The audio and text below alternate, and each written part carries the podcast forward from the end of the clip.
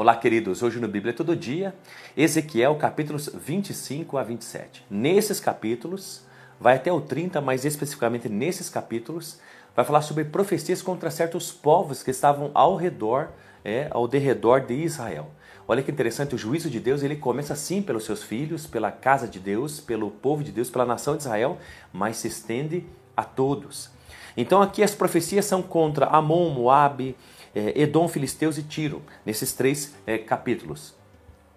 E olha que interessante o porquê a disciplina e o juízo da parte de Deus. O que chama a atenção de Deus? É claro que esses povos eram pagãos, não conheciam a Deus, viviam uma vida perversa, mas o que Deus aqui atenta para os seus erros e que isso é inadmissível e eles seriam então, é, é, de alguma forma, destruídos por causa disso.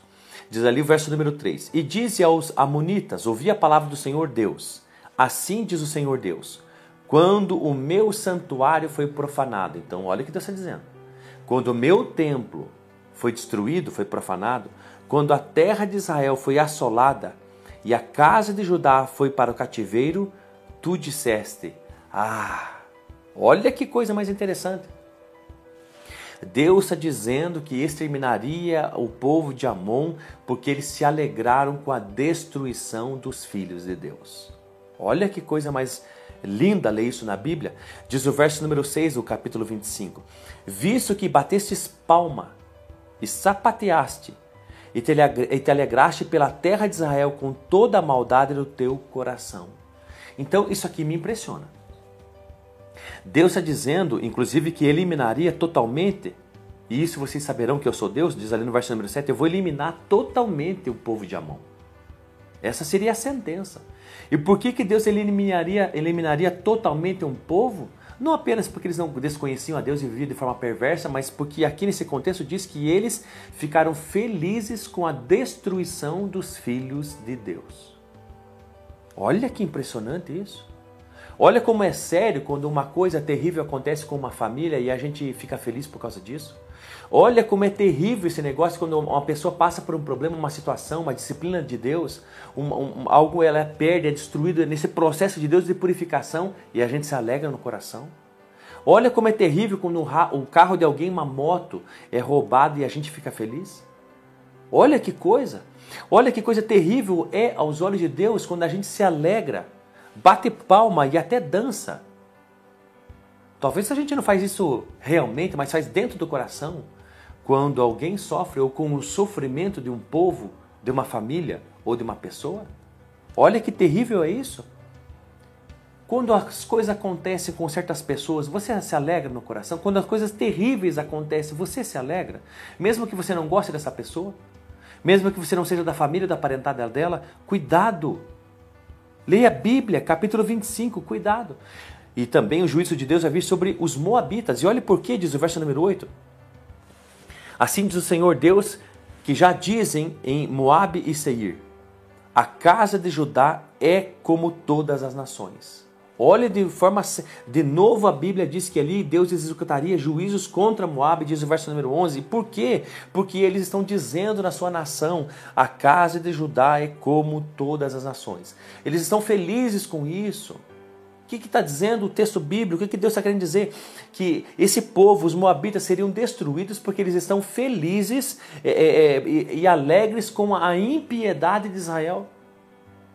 Eles estão felizes porque Israel é como eles pecador como eles, perversos como eles, e eles estão se alegram, eles estão alegrados, eles se, eles se regozijam com isso.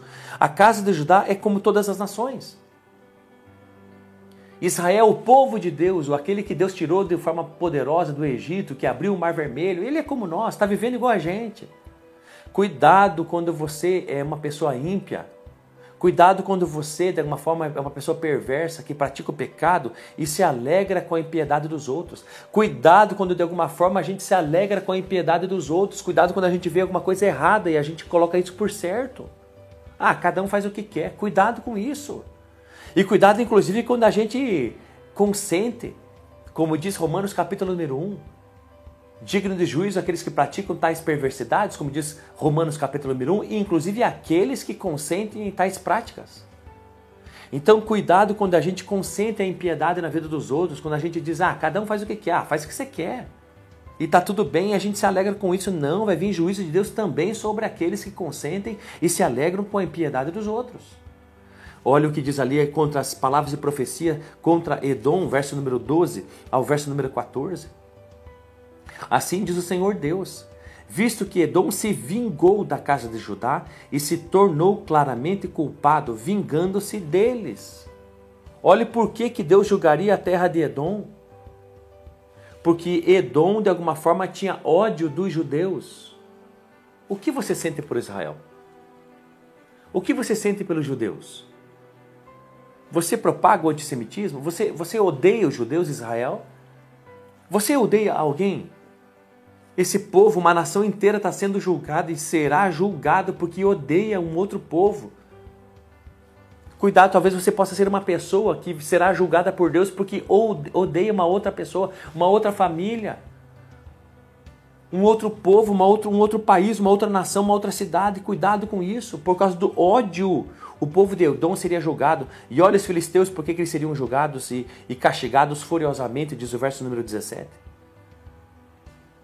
visto que os filisteus se vingaram e executaram vingança com maldade no coração para destruir com perpétua inimizade. Olha aqui porque que Deus vai destruir os filisteus, porque eles são inimigos perpétuos de Israel. Porque eles estão sempre em animosidade, em, em, em desejando vingança, eles estão em guerras com o povo de Israel. Você está em guerra contínua com alguém? Você o tempo todo está em animosidade com alguma pessoa? Como é teu coração? Você quer vingança? Você quer guerra? Você quer animosidade? Você quer uma, uma inimizade perpétua? Cuidado. Isso traz o juízo de Deus. E aqui então fala sobre é, a cidade de Tiro, capítulo 26. Filho do homem, verso número 2. Visto que Tiro disse a respeito de Jerusalém. Olha o que eles disseram a respeito do povo de Deus. Ah, a porta dos povos está quebrada, está aberta para mim Agora que ela está em ruínas, eu me enriquecerei. O que, que esse versículo está dizendo? E por causa disso que eles dizem, eles serão também destruídos. A Bíblia diz que própria Babilônia destruiria seus muros e torres, como diz o verso número 9, e, e, e, roubaria suas riquezas no verso número 12, e acabariam as festas e as harpas e as músicas e as canções no verso número 13. A tal ponto seria a destruição de Tiro que os príncipes ao redor de Tiro porque Tiro era uma cidade que comercializava muito. É, é, isso está ali no capítulo número 27. As próprias é, nações ao redor de Tiro ficariam espantadas com a sua destruição. E por que tudo isso? No capítulo número 27 diz ali que Tiro é uma cidade de, de um comércio muito forte. Ela, ela tem um comércio intenso. Vai dizer uma relação de, de nações que Tiro tem, então, esse, esse intenso comércio. É, é, Tarsis no verso 12, 13, Javã, Tubal, Meseque, Togarma no verso 14, Dedan no 15, Síria, Israel e Judá no 17, Damasco no 18, Vedan, Javá, Uzal 19, Dedan também no 20 todos os países da área na Arábia, no verso número 21. Olha que interessante. Harã, Cané e Éden. Então, no capítulo número 27, dá uma relação desse comércio intenso que Tiro tem com outros povos. E ela se engrandece de tudo isso mas a sua queda viria. E a sua riqueza e suas mercadorias não seriam é, é, é, é, suficientes para lutar contra os seus inimigos e, e Deus provocaria sua queda. Por quê? Porque volto a dizer o que ela disse no verso número 2 do capítulo número 26. Ah, a porta dos povos está quebrada, está aberta para mim, agora que ela está em ruínas, eu me enriquecerei. Tiro estava se alegrando com a destruição de Israel. Israel é, é, é, seria de, completamente destruído, a gente vem dizendo isso faz tempo, o próprio livro de Ezequiel que a gente está lendo diz isso o tempo todo. E então Tiro também seria uma nação que se alegraria com essa destruição de Israel. Por quê? Porque o comércio ficaria só para ela. Ela era o que capitaneava de alguma forma o comércio marítimo, as rotas marítimas. Tiro era então o, o número um nessa época e Judá era o número um das rotas é, é, é, é, pela terra, né, nas, das caravanas. Ou seja, Tiro tinha uma concorrente, mas agora com a destruição de Jerusalém não, tinha, não tinha mais concorrente, por isso que as portas dos povos estavam quebradas, era a destruição. A Babilônia havia destruído Israel, Jerusalém. E por isso que ela diz: está aberta para mim. agora que ela está em ruínas, eu me enriquecerei. Ou seja, agora tudo vai ficar para mim, eu vou abocanhar tudo, todo o comércio. Olha que interessante, olha a cobiça, olha o desejo por riqueza. Olha, o desejo por riqueza do povo de Tiro era tamanho que ela desejava a destruição dos concorrentes, dos outros povos. Sabe o que eu aprendo com isso? E isso aconteceu com cada povo aqui, o que está profetizado no capítulo 26, 27, 25, 26 e 27, é, é, é, é, base do, do, do, do vídeo de, de, hoje. Aconteceu. E sabe, olha, olha o desejo no coração desses povos. E isso trouxe juízo. O que, que eles tinham? Se alegraram com a tristeza dos outros, com a perda dos outros, com o sofrimento dos outros. Eles é, se alegraram com a impiedade dos outros povos de Israel. Eles eles tinham ódio no coração para com o povo de Deus, eles estavam em guerra o tempo todo com eles, e eles, é, pelo desejo de ficarem ricos, desejavam a destruição da concorrência.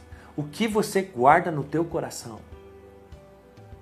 Uma coisa é aquilo que, gente, que, as pessoas veem, o que está no exterior, mas Deus está de olho não somente no exterior, mas o que está dentro do nosso coração. E se por algum motivo você tem se alegrado com o sofrimento dos outros, se por algum motivo você tem festejado, você tem dançado e batido palma porque alguém foi destruído, porque alguém perdeu seu casamento, porque alguém foi mandado embora, porque o, o, carro bateu, o carro foi roubado, alguma coisa foi, ladrões entraram na casa.